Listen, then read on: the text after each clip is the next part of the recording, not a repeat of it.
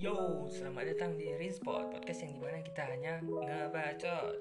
Oke, kali ini kita akan membahas tentang fenomena demi sebuah konten Yaitu peristiwa erupsi Gunung Semeru yang baru-baru ini terjadi.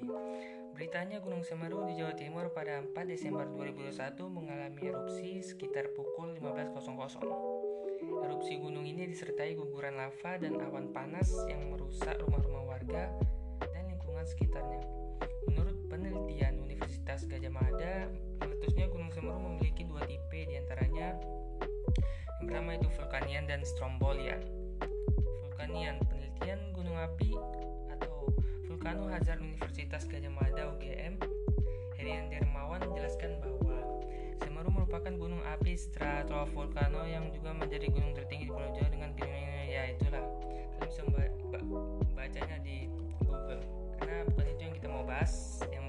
bahas di sini adalah perilaku tak terpuji dipertontonkan sebagian anak negeri demi sebuah dan atas nama konten mereka berfotoria di lokasi erupsi Semeru.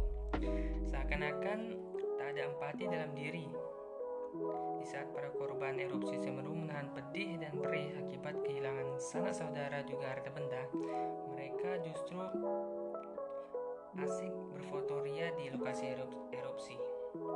Demi dan atas nama konten, meninggalkan jati dirinya sebagai bangsa yang santun, peduli pada sesama, dan berbagai karakter luhur lainnya. Menurut saya, fenomena tersebut tentu dinilai tidak terpuji. Miris, miris sekali. Masyarakat sangat menyayangkan kelakuan orang-orang tersebut warga yang saat ini nyawanya terancam akibat erupsi Gunung Semeru. Karena mereka dinilai tidak menghargai para korban yang masih berduka, terlebih lagi warga yang masih menunggu kabar kerabatnya yang belum ditemukan akibat erupsi Gunung Semeru tersebut.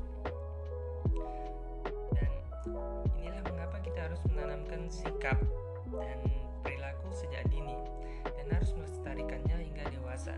Karena tidak, seseorang akan berada di, di jalur yang salah seperti fenomena di atas yang seharusnya mereka lakukan adalah membantu warga tersebut yang sedang mengalami musibah bukannya malah mengambil foto untuk sebuah konten di media sosial.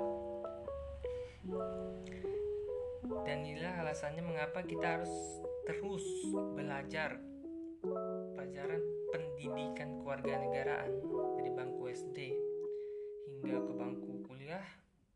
memiliki sikap dan perilaku yang baik. Jika dikaitkan dengan identitas nasional, ini sama sekali tidak menunjukkan identitas nasional bangsa Indonesia.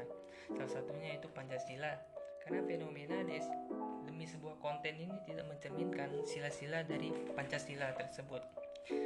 Begitu juga dengan hak dan kewajiban serta wawasan kebangsaan.